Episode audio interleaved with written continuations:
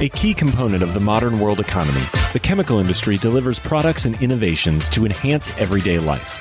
It is also an industry in transformation, where chemical executives and workers are delivering growth and industry changing advancements while responding to pressures from investors, regulators, and public opinion. Discover how leading companies are approaching these challenges here on The Chemical Show. Join Victoria Meyer, president of Progressio Global and host of The Chemical Show, as she speaks with executives across the industry and learns how they are leading their companies to grow, transform, and push industry boundaries on all frontiers. Here's your host, Victoria Meyer. Hi, this is Victoria Meyer. Welcome back to The Chemical Show. This week's episode was actually recorded live at the AFPM International Petrochemical Conference at the end of March.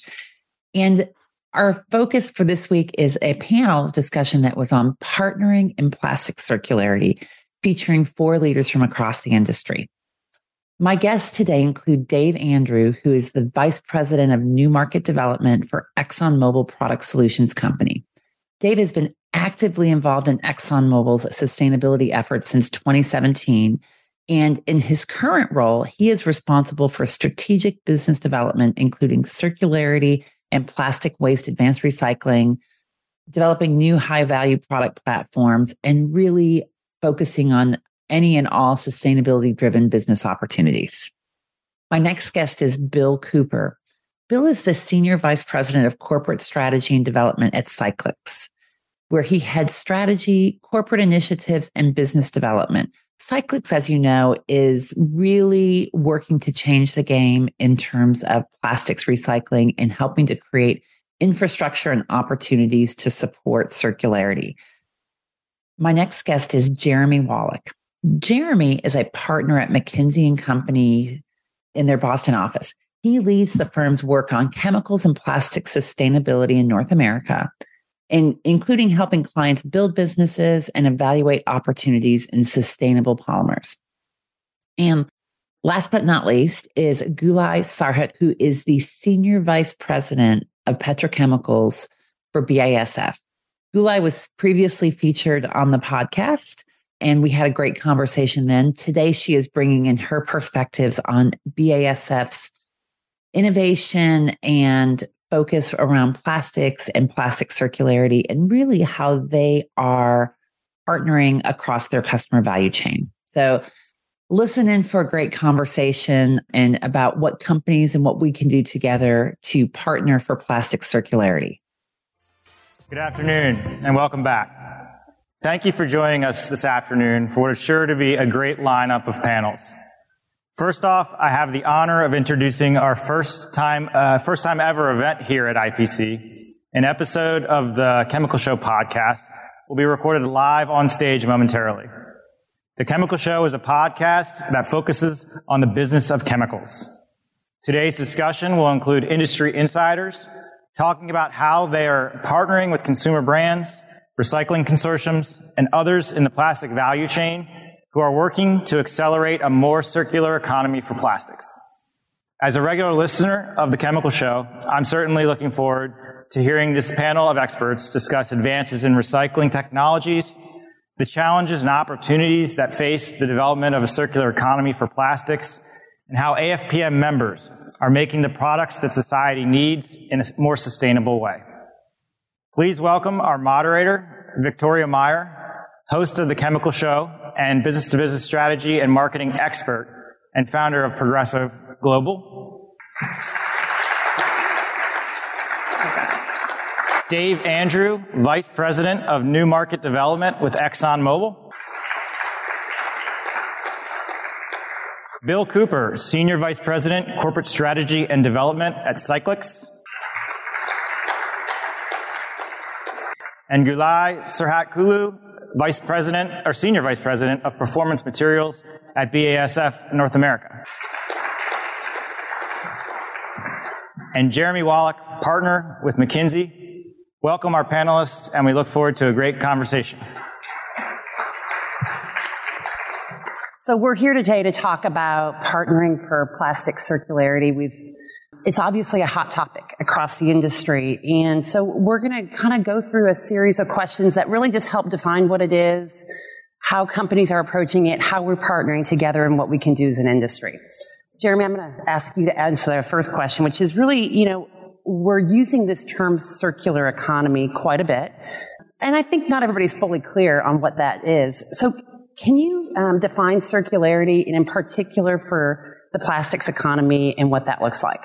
Yeah, thanks, Victoria, and hello, everyone. Um, and, and I, think we're going to hit that in just a second, but I just wanted to remark, having been to a whole series of sessions here at AFPM IPC, every single session has touched on sustainability, and obviously this one as well. And, you know, I think the jumping off point that maybe we would all agree is plastics are essential to everyday life, to consumer goods, to food, to durables, to the energy transition. And yet we're all dealing with this issue around plastic waste. And I think that's some of the context. And w- within that, you know, I think we would define circularity as taking material typically post-consumer and reusing it, making it into new material. And, you know, I think the, the nuance there is increasingly the focus is on high quality materials using it in packaging or using it in consumer durables, and not so much as it was at one point off grade flower pots and drainage pipes. Hmm, that's interesting. Any other comments from you guys? Are you seeing the same thing when you think about circularity? Hmm, all right. so, so Dave, I'm, I'm moving on to you. Has circularity changed the customer supplier relationship? When you're thinking about relationships in the value chain, how are you looking at that today?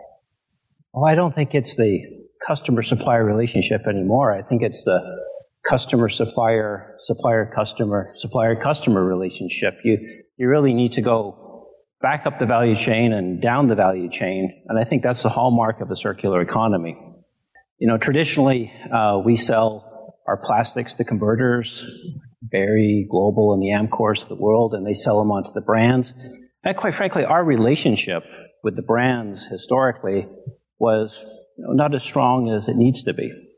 The brands, you know, whether it be Procter & Gamble or Unilever or Nestle or Mars, you all know the, the list, they're the ones that are setting the demand for these circular products. And today, you know, that demand far exceeds the supply.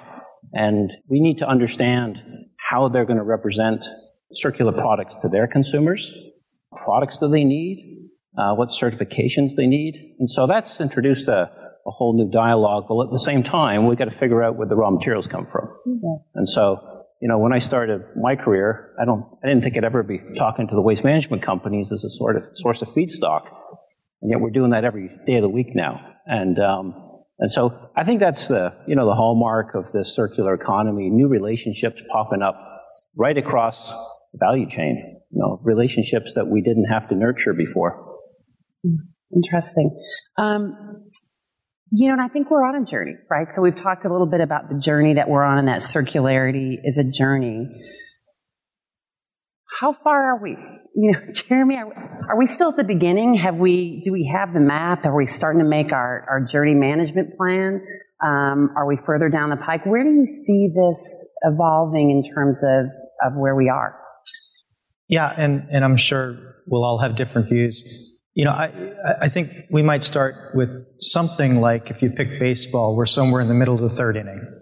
You know, I think we have a, a sense of what the game is. I think we have a sense of the aspiration, uh, but there's a, a, great deal more to do. And, you know, if you step back, you say sort of what's clear. I think as a society, we've made a commitment to addressing this. Uh, you know, we've, we've, you've mentioned the brand owners. They've made commitments to using recycled content. We've seen a, a variety of governments make uh, commitments or requirements around recycled content. And, you know, at least from where we sit, consumers are starting to pay attention. I mean, I, I, go to the store, I notice when you see labels that say bottle is 100% recycled. That's part of the brand promise. It's creeping in. Um, you know, the economics have moved to a point where they're quite favorable. In a number of these spaces, we have premia that can be as high as 100% or more, just speaking to published data. Uh, we're seeing a lot of investment by our count, we have announced advanced recycling capacity investment north of 4 million tons. Uh, and a little bit to Dave's point, we're beginning to see more activity across the value chain in terms of coordination and activity. But there's a lot more to do. The, the technology is, the scale is small. If you look at advanced recycling compared to a cracker, there's order of magnitude difference. The feedstock supply isn't there yet. The recycling rate hasn't moved the way we'd like it to yet. And there's still risk in the economics. A lot of great points, and we're going to be covering more of that as we go along. Um, you know, we, we're talking about partnering, and there's a lot of stakeholders in this journey um, that we're going through to achieve circularity. Bill, can you walk us around that circle and just describe the various stakeholders, um, including your own company's role? Sure, happy to. Um, as we view circularity and we view plastics recycling and the changes that we feel need to take place in order to see a material increase in volumes, you mentioned feedstock availability. It is incumbent on behavior change. It's behavior change at corporations, it's behavior change at the consumer level. And it's participation, we feel, of the whole value chain of plastic. So you talk about value chain. It's the resin producers, it's the converters, it's the brands, the product companies, it's retail is that interface with consumers. It's the consumers themselves. And then you get downstream into the waste and recycling companies.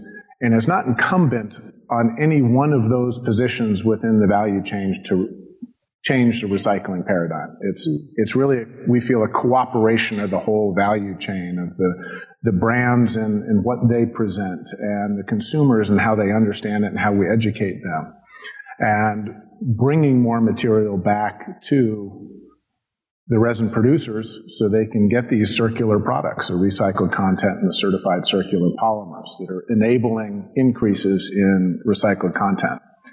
Where Cyclyx fits in that is looking at new ways to aggregate plastic that's currently going to the landfill, building out the infrastructure to process more plastics, more complex plastics into feedstocks that aren't a particular piece of plastic, a uh, PET bottle or an HDPE jug, but into combinations of plastic that meet the chemical and the physical specifications of advanced recycling. So it gets mm. more challenging. So we're trying to get more and more plastic in at the back end of that value chain and bend that linear value chain into a circular value chain.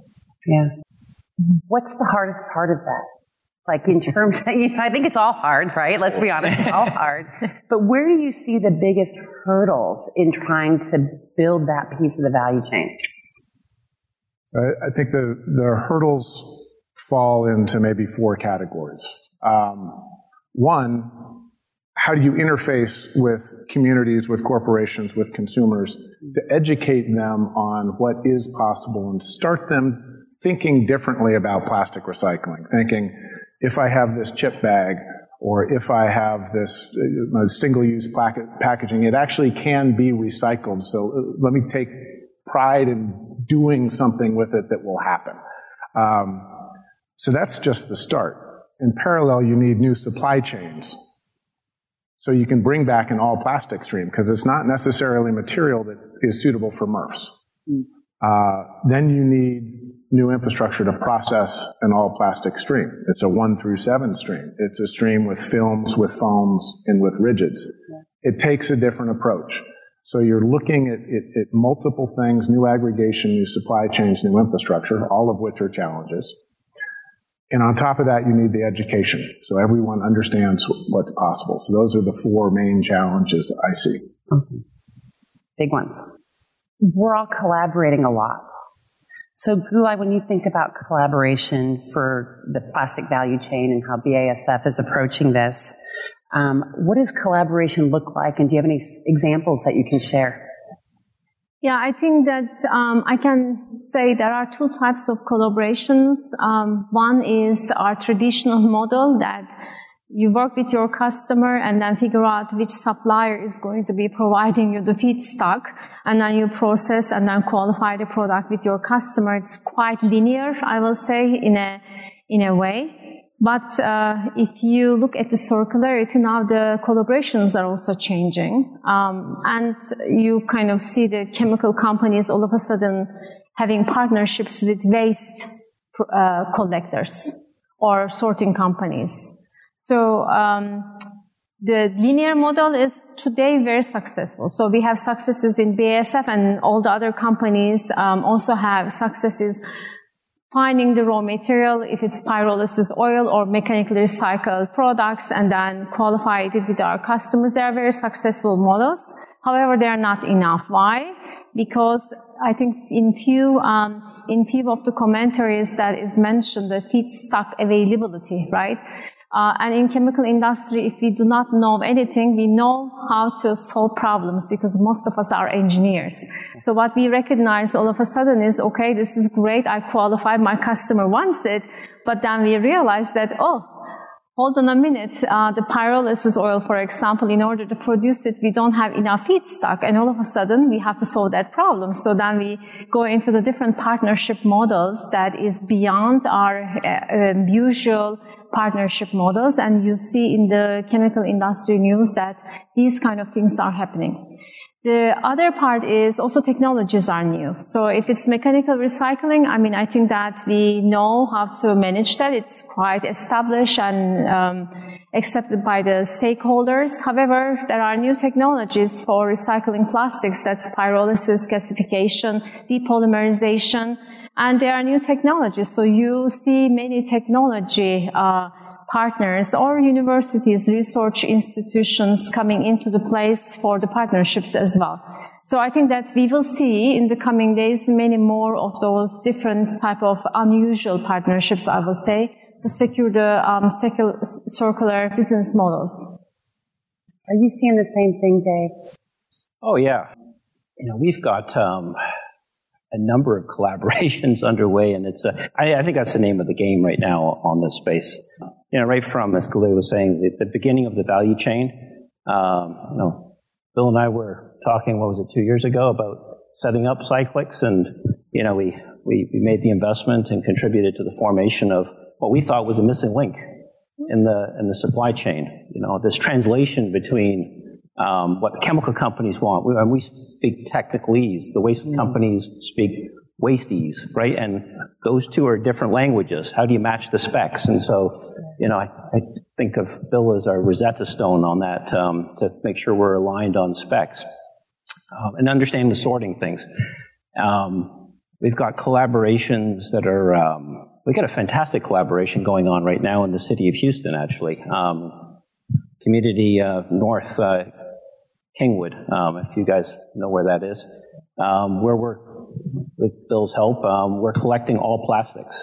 I mean, we need simple solutions in this space. We've gone into that community and say, if it looks and feels and, you know, don't taste it, but tastes like plastic, then put it all in a bag. Don't, don't, we don't, we don't want to educate people to be material scientists out there. It needs to be simple, clear messages to consumers. Right? So there's one through seven stuff is it's helpful to a certain extent until it's not, and it's not when it confuses customers and consumers. And so we're, in that pilot, we're saying put all your plastics in a bag, bring it to the drop off, and we'll handle it. And I think that's, um, we're up at what, two or three times the collection rate since we launched the mm-hmm. program. Mm-hmm. One small program, but how many times can we, we duplicate that across the, um, across the country?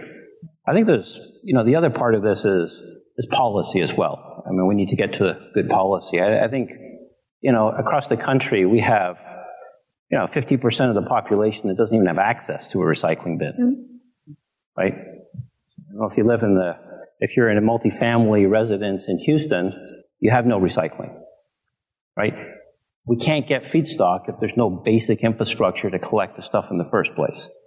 And so I, I think, you know, then on top of that, there's probably 5,000 different recycling programs across the country. So we need some consistency. We need access at a population level, and we need um, clear education what consumers respond to. And I think, you know, as one company, we're trying to participate in that, you know, uh, together with others and, you know, through collaborations. And it's a bit more uncomfortable because I think in those large chemical companies and petrochemical companies, we haven't been used to engaging directly with the public on some of these these issues, and so that's that's an area where we're starting to learn. Yeah, I mean, re- recycling is such a challenge. In fact, as I was reflecting today as we were getting ready for this, even just looking around the conference today, I mean, show of hands, how many people have been recycling their plastic water bottles, right? Versus leaving them on the table or throwing them in the trash. And in fact, I was in a meeting yesterday. I said, "Oh, well, how do we recycle?" Well, I think the hotel takes care of that. do they? Do we know? And yep. so I think this is, you know, it's the system, and the system needs to be easier. Yep. To your point, right? And that's probably the biggest thing is that we need it to be easier. What other hurdles are you seeing, Bill, or anyone else? What other hurdles do you see to the increasing recycling rates? So one of the biggest challenges, especially as it relates to advanced recycling, is we're going after material that isn't collected today. Yep. Mm. Such as? It's not the material that's going to the MRFs. It's the multi-layer films. Yeah. It's the packaging that isn't PET. Maybe it has an oxygen barrier on it. Maybe it's uh, not natural in color, even the black plastics. But it's those plastics that don't fit. I want the PET drink bottle or I want the HDPE jug. So as you start looking for those plastics, they're not in the recycle stream. So we need to expand the collection. And in doing so, it needs to be done with a very simple message. And that's the focus of our branded 10 to 90 initiatives that Dave mentioned. We're, we're rolling out in Kingwood, all plastics.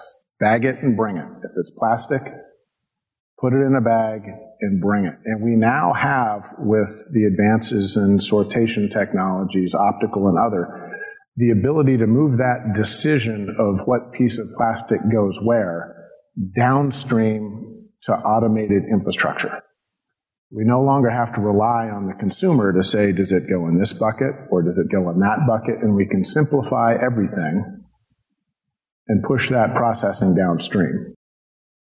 Yeah, and I, but I, it still is. Uh, I, I, see that it, there's still a lot of activation energy needed, right? So when I think about curbside recycling, right, and we've already said a lot of people don't have that as an option. That's the easiest. If I can just roll it out to my curb, but when I have to package it and bundle it and take it someplace, we've now introduced a challenge, right? A number of the initiatives we're focused on are focused on making that easier utilize corporate take back programs, work with corporations so employees can bring material back to a corporate location, aggregate that material, work through retail. We recently announced initiatives with the Houston School District to work not just on aggregating plastic from the schools, but on education of the children and in turn education of their parents in the communities. We can start bringing back material to support education structure it as a fundraiser for the schools, but make it easy for people to participate both in the decisions they have to make and the ability to drop it off. Um, so we've already talked about that there's demand for uh, circular plastics, plastics that have recycled content. Are companies and, and consumers willing to pay yet? What are you guys seeing from this? it's a loaded question. I'm just going to leave it out there. I'm happy to swing oh, at that based on published data, but actually, I just want to add a little bit to perhaps what Bill was saying before about recycling rates. And you know, there's a lot of conversation about the headline plastic recycling rate, which in the U.S. in 2018 was about nine percent. Yeah. But if you decompose that, uh, it actually varies quite a bit. And if you look at plastic bottles, it's about three times higher. And that recycling system works. It's not great, but it, it works. And, you know, it's on the same order of magnitude as glass bottles or, or aluminum cans are a little higher, but they're mostly beverage. They get more refunds, tailwind. So that it's, we're not really fixing that part of the system. We're fixing the part of the system that has the low single digit recycling rate, like the films and the flexibles and the carpets and that sort of thing. And I think some of that, at least for us, just helps to contextualize some of the conversation we just had. Yeah, helpful. In, in terms of premium, that's something we look at quite a bit. And uh, I know we need to be careful about pricing, but there are published series for recycled plastic. And we often look at those published series and we compare them to virgin. And the most interesting example that we find is for the uh, polyethylene, the high density polyethylene. There's a series for mechanical recycled natural, which is the milk bottles. And in the world of mechanical recycling, that's the best you can do. And that is going at a premium of about 100% over virgin. And it's been going that way since about mid 2019. So we're three and a half, four years into a period of very significant premium that we think have a, a meaningful impact on the value chain. You know, I think there's a lot of talk about consumers and consumer brands. What role are they playing? What role is the brand playing in helping us expand that recycling activity, the recycling content? What do you see, Bill? We see a growing interest from the brands. The brands, perhaps historically, have tried to distance themselves from plastic. Um, it's it's a product we use, but it's it's not our fault. Um, there's as we start talking about value chain, we start talking about everyone working together about collaboration. The brands are beginning to come into that. Um, from a consumer standpoint, the single-use plastics are used by consumers. Individuals are making the decision at the corporations to spend more time focusing on ESG. It's why we're here today is because of individuals who are consumers who are making decisions about how you want to deal with plastics going forward. The brands have a voice with consumers. So getting the brands integrated into these collaborations, into the conversation about recycling is, is critical both from an influence standpoint, but also they can provide incentives through coupons or others to, to get people to bring back the material and the packaging and the products that they're, that they're using that are plastic. Awesome. Gulay, how about you? Do you see, I mean, the consumer products companies, other companies um, are pursuing their own paths in many ways. Um, is this a hindrance or is this a help? Is there an opportunity to really collaborate and team up together? Is there a receptiveness to this? I, I certainly believe this is a help. Uh, and I think that we are in, in the chemical industry usually do business to business to business. We don't do business to consumer. So we look for um, OEMs or consumer big OEMs uh, companies to tell us that they, that's what they need. So then we can put all these investments to create these new chemistries or new products. So I don't see it as a obstacle. I actually see it's a positive development for the chemical industry. What um, can be a hindrance is all of a sudden, uh, you know, uh, pulling themselves out of the, let's say, plastic. We use these materials, but we will do deselection um, that I, I, believe that they might um, give it a try, but we all know uh, plastic provides different properties, different functionalities than other packaging materials that I don't think is, it is going to be a success, successful adventure.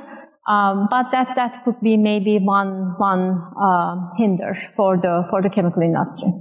Yeah, certainly. And I know in, in, certain brands, and they tend to be maybe more elite brands, I, I think of it sometimes yeah. as being a rich person problem. Like, okay, yeah, I mean, you can go to the really expensive product where they only want it in a glass bottle or it's only got to be a certain type of recycled plastic.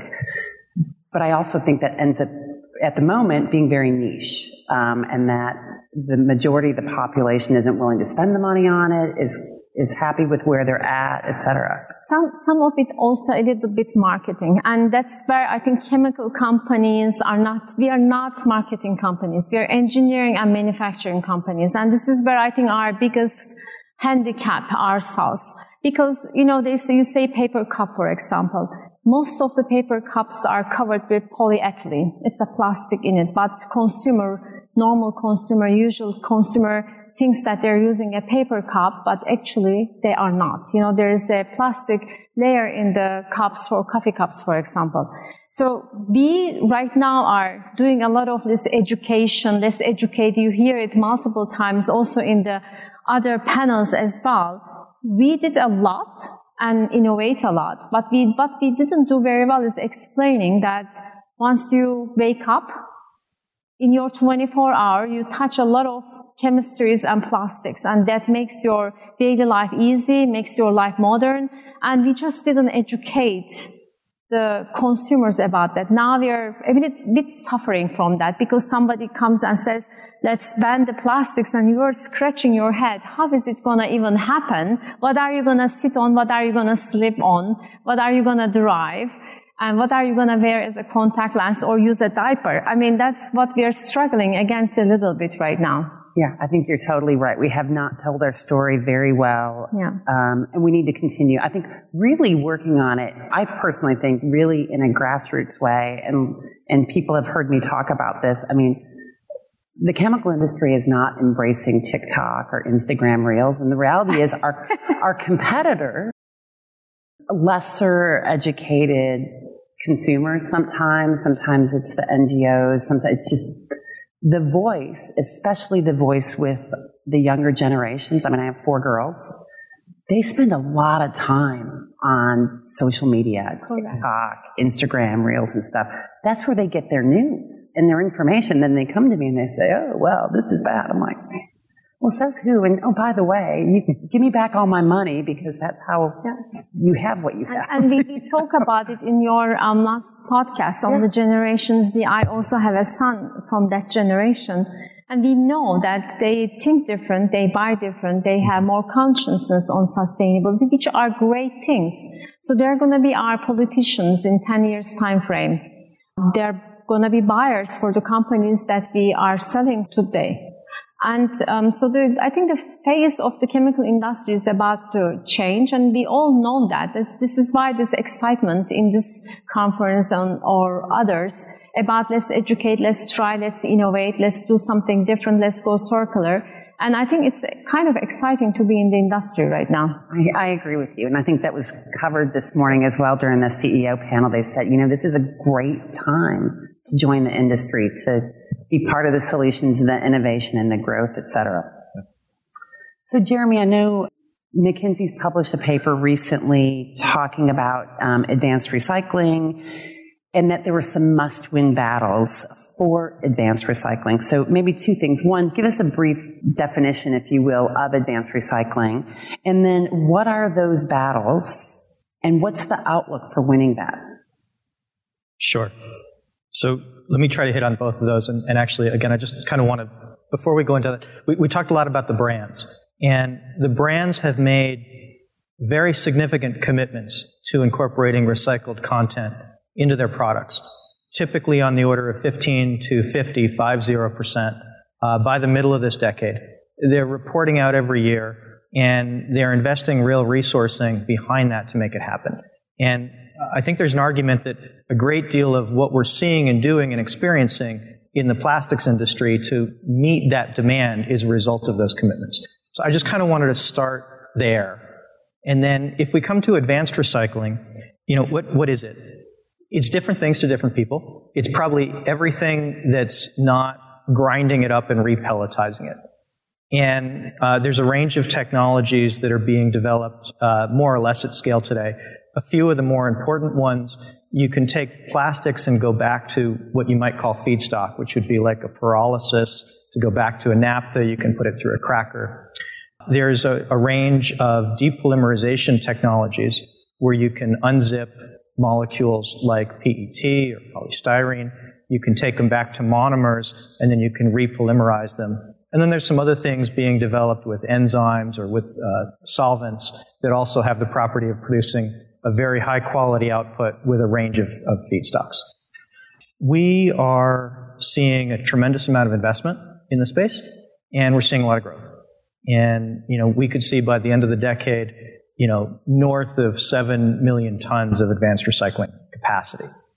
And, and so then coming back a little bit to, to your question of, of what are the battles, uh, we, we see three or four. Uh, I think the first one, several of my colleagues here have touched on, which is feedstock. And, you know, what I think we've all learned is if you want 10,000 tons of feedstock, you can get it. If you want 100,000 tons or 500,000 tons of feedstock, you need to build a system around it. And the industry is evolving in that direction, but it's taking a lot of work. I think the next one is these partnerships that we talked about. you know, it's no longer pulling hydrocarbons out of the ground, running it through a machine that you own, and it comes out the other end. It's, as Dave mentioned, partnerships with the waste industry, with municipalities. It's really this end-to-end collaboration.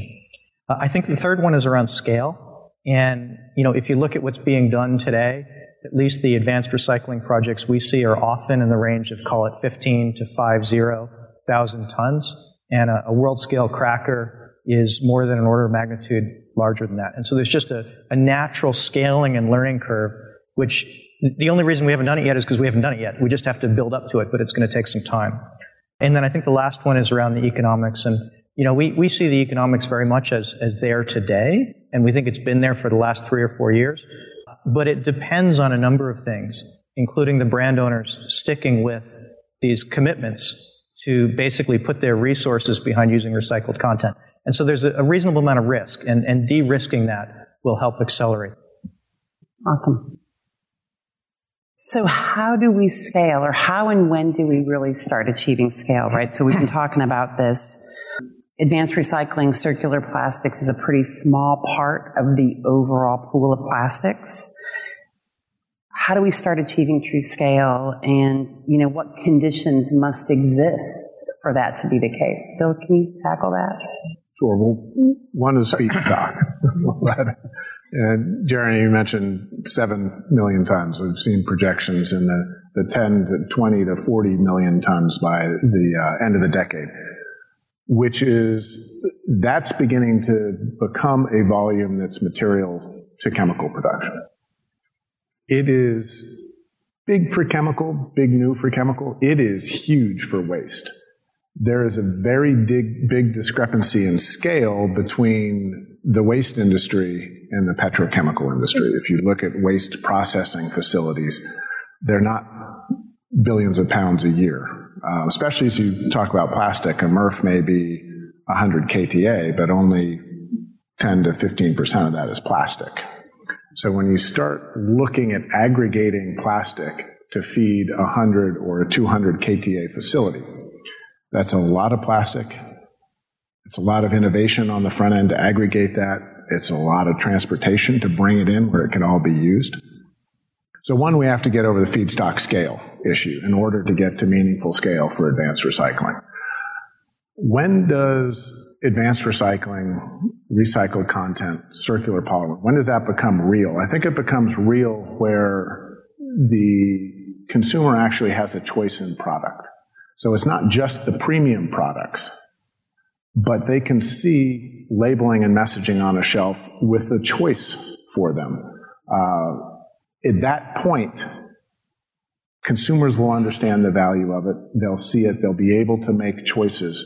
Now, between now and the end of the decade, we're on that journey of investing in infrastructure uh, for feedstock, for the downstream advanced recycling processing pulling that back into circular products.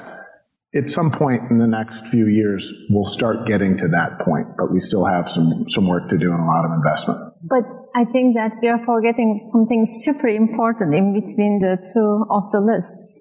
Legislations today do not accept advanced recycling as recycling. So that's also, I think, the one of the major acceptance um, challenges or hurdles that we have. I was surprised uh, couldn't see it in your list, but I think that that we have to get through that. Mm. Today in US, 22 states uh, is accepting advanced recycling technologies as recycling, and we have a lot more to go to make this work. So then it's a bit chicken and an egg situation because without legislations or acceptance, you don't want to put uh, or invest in the infrastructure, all that innovation you mentioned, all that sorting facilities and everything.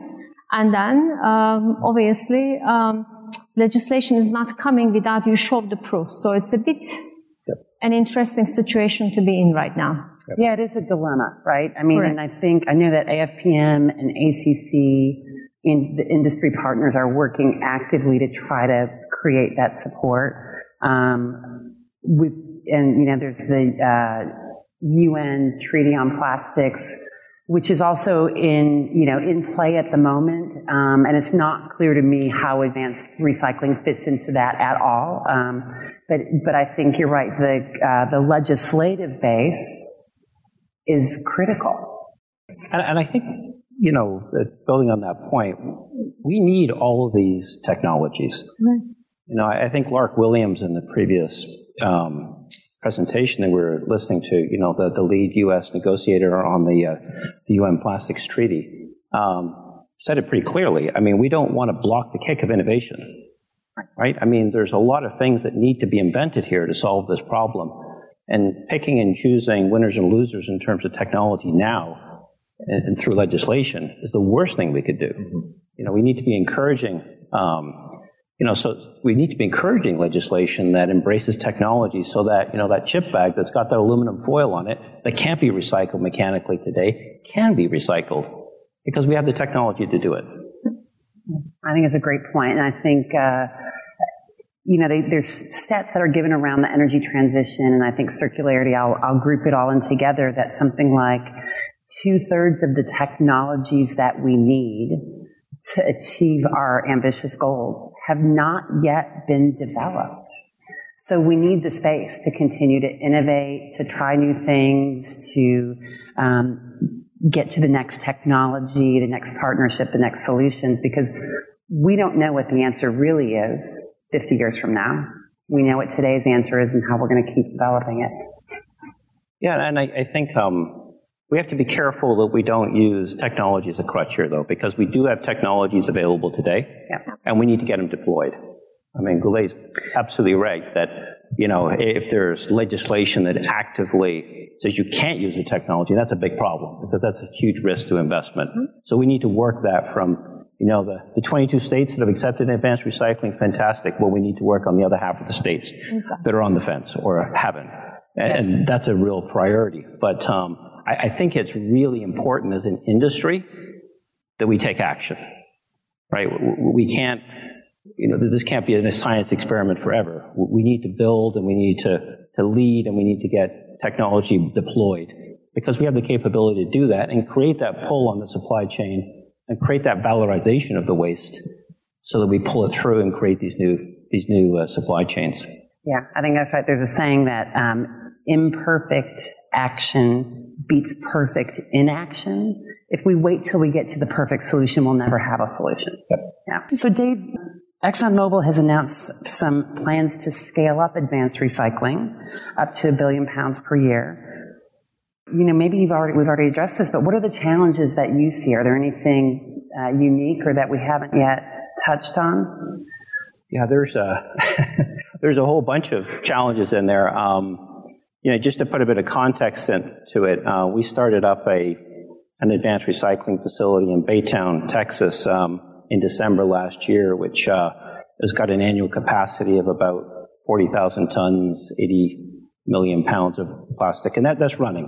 You know, we've got that running, and that's um, that's successful, and Bill's a good supplier, and we're, we're, we're, very grateful for the feed that we're getting, but that's not enough. So we're, we're repeating that investment around the world. In fact, we've got, um, you know, projects across the Gulf Coast and in Beaumont and Baton Rouge and one up in Chicago and, you know, kind of Sarnia, Canada, Antwerp, Rotterdam, Singapore, collaboration over in Malaysia, Indonesia. So there's about 14 projects that we've got in various degrees of development around the world. Um, and some of those, and one in France as well. I mean, we're also investing in uh, in partners that are using conventional pyrolysis oil technology as well, and we're trying to push that forward. Um, I think, and my team will kill me for this, but I think the, the easiest part of that, quite frankly, is the engineering at our sites. Right? That we know how to do that. We know how to build reactors. We know how to build, you know, kind of we we know how to do the heat and material balance around facilities. Um, and, you know, it's a bit tricky. It's a different feedstock and there's contaminants. But the big challenge is, and we've said it a few times, is, is that supply chain into it. it it's, it's not defined. The qualities aren't defined. We're having tr- trouble writing the specs. Um, even the contracting practices, um, the way that the, the waste industry contracts is completely different than the way the petrochemical industry contracts. They're looking for different risk mitigation, right? Um, and we're starting to learn these things as we go forward. And, and I think, you know, as we've looked at it, one of the reasons why we as a company have picked, you know, kind of let's say 30, 40 KTA units is not because we want to be small at that size. If you go much bigger, you, you're, you just can't get the feedstock. And if you can't start with some kind of scale, you've got underutilized assets and that's not economic. So I, I think, I think these early stage investments, you see them around that 30, 40, 50 KTA region because it's a measure of where the supply chain is. It's not necessarily a measure of where the conversion technology is. Mm-hmm. Do you guys find that the waste management companies, and they're, you know, they're not represented here today, but do you find that they have the same sense of urgency that we have in the chemical industry to create solutions to solve this? Are, are they feeling it as well? I would say no, not right okay. now. Right? They're not defending a market. They're not under fire because they're producing plastics and they have to find a solution. Their business model historically has been to take something, get paid to take it, and put it in the ground. And they generate great returns by doing that. We're beginning to see investments by waste companies in, in recycling, mechanical, and looking at other feedstock, uh, advanced feedstocks as well. So I think they're getting there.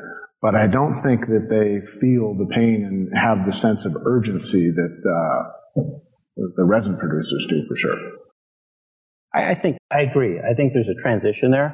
I, I think um, I hold out hope that you know conversations, at least I've had in the last few months, you know, let's say six to twelve months. I think it is changing. I think there's a recognition that um, there's opportunity, there's business opportunity there.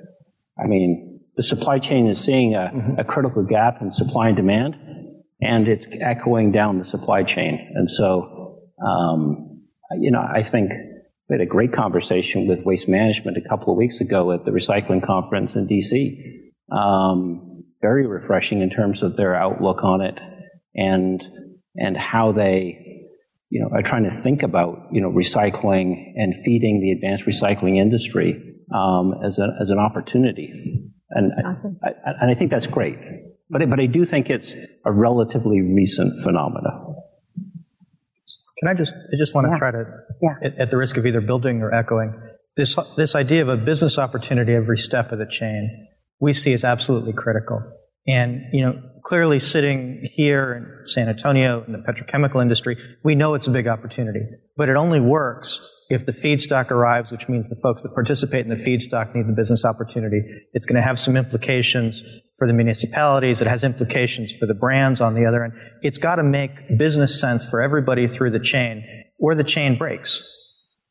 And I think collectively we're, we're making progress towards some alignment around that. It's taking time. Yeah. And I guess in some ways that's where some of the policy opportunities perhaps fit in and you know there's a i know there's always a variety of things on the table and and we're not here to debate policy not we're, we're not in you know i'm certainly not empowered to do that um, but i think that's that you're right i mean the, there needs to be some structural um, support in whatever shape that looks like across the value chain to make sure that the economics are there across the value chain so when we look at, um, you know, if we contrast what we're doing in the U.S. versus Europe, it, it often feels like Europe is ahead of the U.S. on these green issues, sustainability, recycling, et cetera.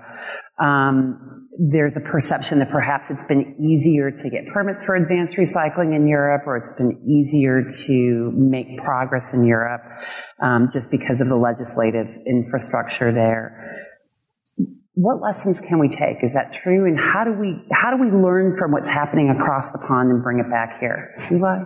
Um, so I think that a year or maybe two years ago, EU Green uh, Initiative is published. It was, you know, thousands of pages. But when you look at um, packaging space, what what they uh, want to do uh, recently by uh, 2030 in Europe, Union, every plastic uh, pack or every packaging material, it's not, sorry, it's not for package plastic, every packaging has to be recyclable. So that includes all the multi-layer films and everything, or it's going to be banned. So if you're a plastic producer, you have to kind of make sure that your product is recycled. If you're an OEM doing, you know, selling food or um, some some different packaging with the multi-layer structures, you have to make sure that this is this is going to be recyclable. So the pressure is coming from the legislation standpoint, and that's why that I think there's a little bit sense of urgency. I wouldn't say that they're ahead of us on the technology sense, but definitely there is sense of urgency to handle that. And this packaging is now um, going into the different industries as well. If you look at the automotive space, they also expect every plastic material in an automotive that we use has to be recyclable. So the design of the automotive um, has to be done accordingly, but also the parts has to be recyclable. So it's again um, that we have to watch very carefully because most of our customers are global. We cannot just ignore what happens in Europe. However, the, I see more of the government making decisions on behalf of the industry in there and then putting legislation super strongly with limits and bans and um, taxations compared to in United States, you see more of a um, incentivizing to doing the right thing. So it's a bit different approach, and I think that we're all happy to be in US uh, from that standpoint. Um, what um, I think is going to be critical is since uh, this packaging uh, uh act in EU also goes for sensible packaging materials, meaning the medical, for example, packaging um, that requires advanced recycling technologies and mass balance approach to be accepted as recycling because that, that there's no way of multi-layer or multi-material uh, plastics to be recycled any other way than the advanced recycling. So it might actually trigger uh, a positive movement for acceptance of mass balance and advanced recycling in United States if Europe takes the lead on that a little bit for us. I think it's a great, uh, a great point, and I think we've seen this on a variety of topics that when Europe has led the way in certain requirements, legislative requirements, Correct. because we are global companies and global businesses, that there, it's a pull through, a pull through effect on it. Show me the money. Jeremy, you started touching on this. Is, at the end of the day, everybody needs to be making money. We all want to make money. Everybody along the value chain wants to make money. Um, is there actually a financial business case for circularity? So, I, think in a word, yes, but let me offer a little bit more. Okay. Um, I think, first of all, to, to, to restate the question, perhaps, you, you need a business case to invest at scale. Otherwise, you're doing pilot projects. And, and I don't think really we're interested in sitting around doing pilot projects. Uh, and, and I think the good news is we've seen that business case in many places, but not all of them across the chain. And I think if we look, that sort of well explains where we are seeing scaled activity. So mechanical recycling has made sense for a while, and it continues to work. We're seeing some pivot within mechanical recycling to higher value applications, to food grade rPET, to some of the high value film and flexibles. We're seeing probably the most activity on pyrolysis and related technologies because there's a real shortage of high value recycled polyolefins, and there's this huge premium I mentioned. We're seeing some activity in advanced recycling of rPET, but at least in the published data, the, the premium is very modest, if at all, because mechanical recycling works well. And so that isn't scaling nearly as quickly. We're seeing the, the premia move back in the chain. If you look at things like bale pricing, and that, we believe, is driving a lot of the activity from the waste companies that Dave and Bill touched on, which, you know, we would say is good and appropriate and helpful, and that's the investment we need. Um, but, you know, if you come back to the principle, you say, look, every step in the value chain needs to have an appropriate economic incentive. in a lot of places we are, but I did want to just offer a couple where we're not that I think still remains challenges. And, and one is consumer behavior, and the other is access. And on consumer behavior, you know, for most of us, the economic implication of whether we put it in the green bin or not is zero.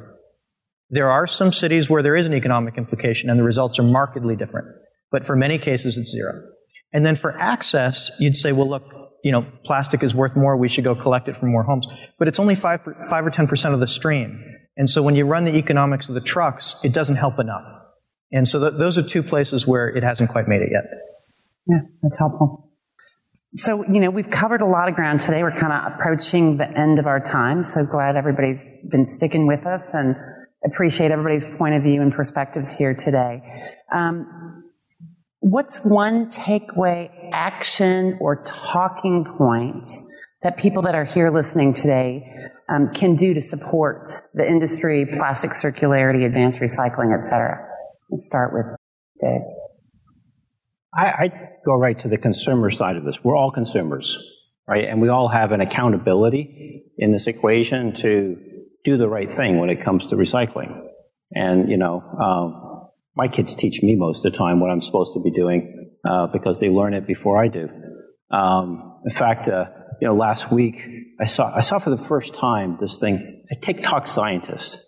I really want to be a TikTok scientist. That's, you can. I, I, well, first I got to get a TikTok account, so that's that's one thing. But but but I think that you know you got to learn. We got to learn how to do this right. Um, I think you know, as I said before, fifty percent of the North American households don't have access to a recycling program. That's because the municipality that they're living in isn't providing it. So get involved and go and ask for that, right? Go and get involved with your. It, this is a very, very local issue, right? Recycling programs are paid for at the city level and the municipality level in most places in the country. And it behooves us, all as citizens, to ask for that and demand that as a service when we don't have it. So I, I think it's, you know, consumer action. I think when it comes to our, you know, professional lives as an industry, we've got to act, right? We, we have got to act and we have got to embrace uh, these trends that we're seeing. Our customers are demanding these products from them, and we have got to put our foot forward um, and start investing and create the pull down the supply chain and lead, quite frankly, um, in solving this issue. Thank you. Bill? One takeaway from this would be talk about it, talk about plastic recycling. Um, education is one of our biggest challenges, and education can be overcome through dialogue. We are within the industry. We have perhaps more uh, insights into what's actually going on. Maybe they're biased, maybe they're not. A lot of the conversations won't be with people who have the same view, but if we can listen to them, if we can share our thoughts, maybe they'll learn a bit, maybe we'll learn a bit, and we'll start this dialogue about plastic recycling moving down the, the tracks and begin to have more people think if I ask the right question of my municipality, of the local waste companies, maybe we can start making a change in plastic recycling. Other than the education, I think it's a great point. I will say believe in chemistry, believe in innovation because chemical industry solve a lot of problems. And I think that we are being a little bit um, suspicious. We have non-believers. Uh, and I don't know for what reason. We do have critics um, and these are all normal, but we all have to believe in the power of chemistry and power uh, of innovation. And um, if you look at the, what chemical industry achieve, what products they bring to uh, our modern life, this will be just one another. But innovation takes time. So together with that, I think a little bit patience and a bit positive thinking will help. Awesome. Jeremy. I think at least one takeaway when we look at it this may be a unique moment in time. This really may be a tipping point. And if you think back to what this state went through a decade ago, you know, it took us two or three years of very attractive returns in U.S. shale gas. 2009, 2012, you saw this huge wave of investment. We're now three or four years in, very attractive returns. We're seeing this wave of investment, and it's quite possible that we'll, we'll look back in seven years and we'll say 2023 was the tipping point, and that's really when the industry began scaling circularity. Awesome. Well, thank you guys for joining this discussion. Thank you, everyone, for um, listening in and participating. And uh, this will be published in a couple weeks on the Chemical Show. If you're not listening, go listen. And you know, my takeaway is tell your story. I mean, that's what I tell everyone: is tell your story about the benefits of chemicals, about the benefits of the industry, about the opportunity to recycle and make a difference. And we need grassroots action. Thanks. Thank you. That's good. Thank you. Thank you.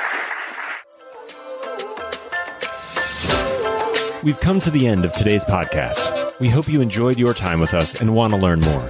Simply visit thechemicalshow.com for additional information and helpful resources. Join us again next time here on The Chemical Show with Victoria Meyer.